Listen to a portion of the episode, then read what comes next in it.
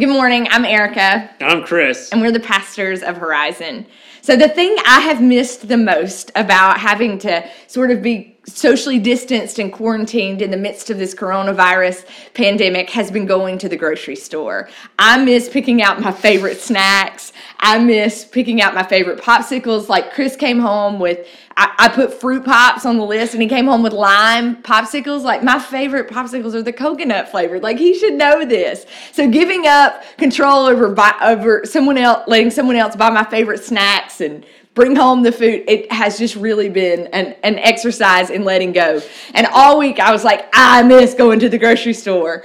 Um, I go to the Publix on the corner of Dale Mabry and Neptune, and I, I, I really thought that's what I was missing about that Publix was the fact that I don't get to pick out my favorite cheat snack or the avocados that I like anymore. But what I realized I miss is that every single time I walk in those sliding glass doors and get my cart at the Publix there on the corner of Neptune and Dale Mabry, I, I get this like every time I walk in those doors. Hey, are you TMA's daughter in law? And I'm like, Who's TMA? TMA is Tall Mrs. Allen. That's Chris's mom. She taught first grade here in South Tampa for 41 years, and apparently she's a celebrity. So we, as we've been thinking about influence this week, we I've thought about what an influence she must have on the lives of so many, so many people here. That every single time I walk in the door, I'm not known as Erica Allen. I'm known as TMA's mm-hmm. daughter-in-law. Yeah, for so often, or so much of my life, I've always thought influence meant that you had the right job, the right position, you had the loudest megaphone, you had the tallest stage. Um, to shout out, you had the most followers on Instagram, you, you had people that you could you could get your message out quickly, and you would influence the world that way.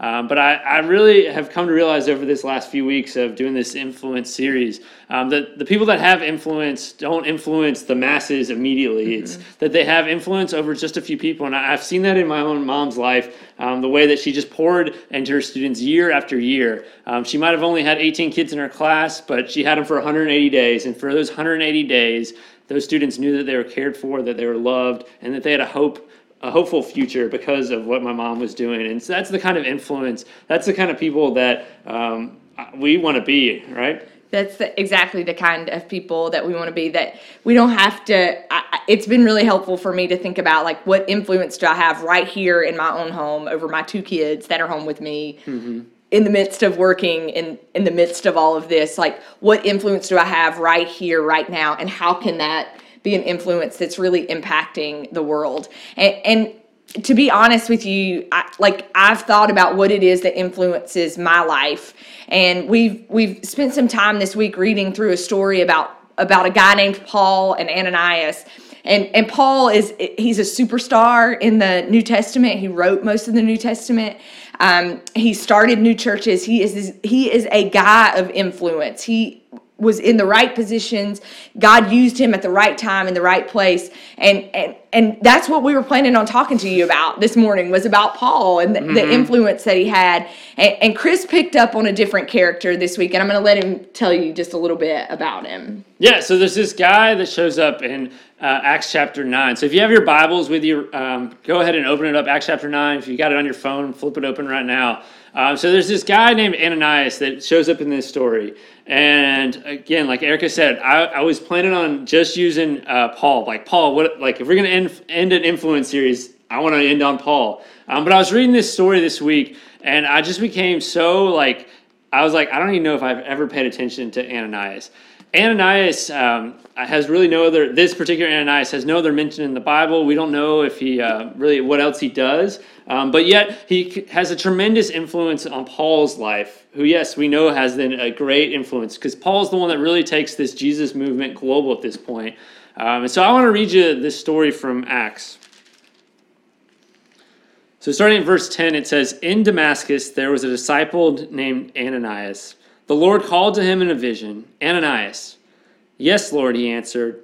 The Lord told him, Go to the house of Judas on Straight Street and ask for a man from Tarshish named Saul. And so at this point, uh, Paul's name hadn't yet been changed to Paul, it was still Saul. Um, so ask for Saul, for he is praying. In a vision, he has seen a man named Ananias come and place his hands on him to restore his sight.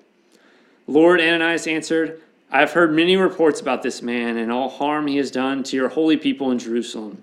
And he has come here with authority from the chief priests to arrest all who call on your name. But the Lord said to Ananias, Go, this man is my chosen instrument to proclaim my name to the Gentiles and their kings and to the people of Israel. I think the first thing that strikes me about what Ananias um, does is like there is a real opportunity for him to say no. Like, mm-hmm. God this guy is known for killing people. I'm not real interested in this. And God says, No, Ananias, I've asked you to do this. And so Ananias doesn't work out of this sort of self protection model or protecting himself or making sure he's okay or even that he's going to get some glory for this at some point in time. He is concerned only about God's glory. And so I, if you want to be an influencer, a person who's influencing the lives of the people around you, if you want to offer a word of hope in the midst of despair. Like Paul is blind, he's praying, like something's got to happen. My whole life has been shattered here. And Ananias shows up not to fix the problem, but to, to say, focus your eyes on God. Let's bring glory to God in this. And so I think the first thing that, w- that I recognize that influencers do is they, they care way more about God getting the glory than themselves getting any mm-hmm. kind of glory. And, and they don't mind that it might mean that they have to sacrifice or give up a little something for that to happen. Yeah. Um, the second thing that we know about uh, Ananias is that, that he was a follower of Jesus. He was honest about that. Um, and so when we, we look around at the people that are in our lives, um, people are looking at you, that they're curious about um, who you are, what you're involved in. And so if we if we think that, that people are actually going to be changed by this message of Jesus, if we think that, that Jesus is going to change lives and hearts, then we actually have to, to share that message. We, we can't just go around. I, I know I often do this, even as a pastor. Um, it, it, can be super scary. Um, like if, if people really want to just, if they want to figure out Jesus, if they want to know more, well, they'll, they'll read their Bible, they'll, they'll, they'll know I'm a a pastor, mm-hmm. like they're going to check my LinkedIn account. They'll ask me about it. yeah, I mean, right now, like, oh, they'll just watch it online if they want to know more about church. They, um, but to be a, a a, a, genuine influencer to share your faith in a meaningful way you've got to be honest about what what's influencing your own life so if it really is jesus if jesus is shaping your life if it's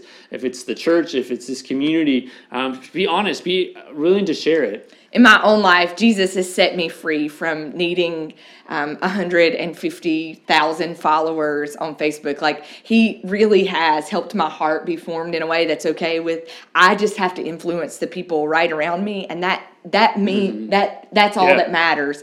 And I'm thankful for the people in our church and our community who also like. I, Jesus influences my life, and I only have to influence the two or three people around me. Um, the third thing that Ananias does is he pays attention to the people God puts in his path. Mm-hmm. So God says, Go to Straight Street and do this. and he goes to Straight Street to the people who, and he pays attention to the people who God puts mm-hmm. in his mm-hmm. path. And I, I, influencers do that. Absolutely. I have to even think about my own life. Mm-hmm. Um, if I if I go back to that time that I first connected to Christ, I think about a particular person um, that invited me, that that that wanted to share Christ with me. And I, I, if if you think about your own story, that first time that you connected with Christ, or maybe as an adult, what was that story that that brought you back to church? Um, or maybe even more particular, what brought you to Horizon? Yeah, some of you, they, it may have been the Google search. It might have been just driving by and it looked like some fun people at, in front of a middle school, right? Yeah. Uh, uh, but if you think about those those stories, I, I bet you'll find a particular person that paid attention to you. This week, I was texting with um, a woman who's connected to our church, and I said, "I'm sorry, it's been nine weeks since I've checked in with you, but I have to I have to send you an email. I have to send you a text message and check on you because my son was standing in the middle of our living room singing songs to Jesus about how much Jesus loves him and how nothing's ever going to separate him from the love of God. And he stops in the middle of it and he turns around and he says, Can you tell Miss Jenny I love her? Miss Jenny is his teacher. She teaches our two and three year olds at Horizon Kids week after week after week. She showed up six months into a church plant, three or four months into a church plant, and she comes up to me and she says, Erica, I feel like God asked me to teach children here at at Horizon. Like I feel like that's what God has asked me to do. It, it was just mm-hmm. like Ananias. Like I, I believe I can have the influence, and it's not two or three people. We have we have two and three year olds like running out our ears at Horizon. They're everywhere, and I, she was like, "I want to teach the toddlers," and we were like, mm. "Sign her up right now before she can change her mind. Um, send her to Straight Street. Um, we want her." Um, so we, we got her signed up, and and our kids love her. They connect mm-hmm. with her. And I realized on sun, last Sunday, as, as David is standing in our floor and he, he stops in the middle of what he's talking about, like he connects the love of Jesus to the way Miss Jenny loves him and has poured her life into him every single Sunday for 18 months now. And he looked at me and he said, Text her, text her right now and tell her I love her and I miss her.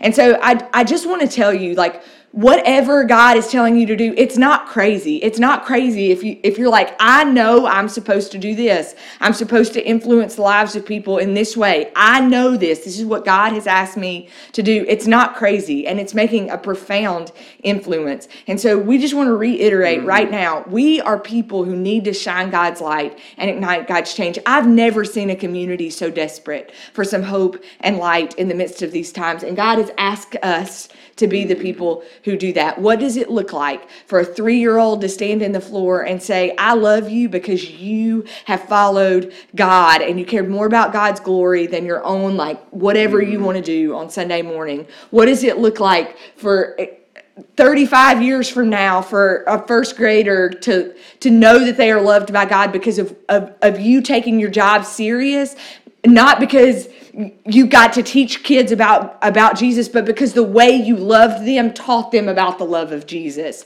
And so what does it look like this morning for you to influence the lives of the people right around you? That's what mm-hmm. God's asking us to do this morning. Absolutely. A movement, this Jesus movement that goes to the ends of the earth uh, can start right here at home right now with just those two or three people that are around you. Who are those people that are in your path, whether that's um, someone bagging your groceries at Publix, um, or if it's just a neighbor that is in need, or just literally the people that are in your home. Yeah. What does it look like to just say thank you, to shine some light and ignite some change this week? You are an influencer. God wants to use you in mighty ways to change this world to look more like the world God dreams for it to be. Let us pray. God, I just pray that every person listening to the sound of our voices, whether it be right now or or even years from now because of the power of recordings, God, that they will know mm-hmm. that you have created them to be an influencer, that you will use them to to help your glory to shine here in this place, that God, you'll you'll shape our hearts to care more about influencing the people right around us than having a big voice and a big megaphone. And most of all, God, we, we just pray that we will pay attention to the people you put in our path today and that we will recognize that you've asked us to influence those people. We love you and we thank you for loving us and for using people like us to be influencers. Amen. Amen.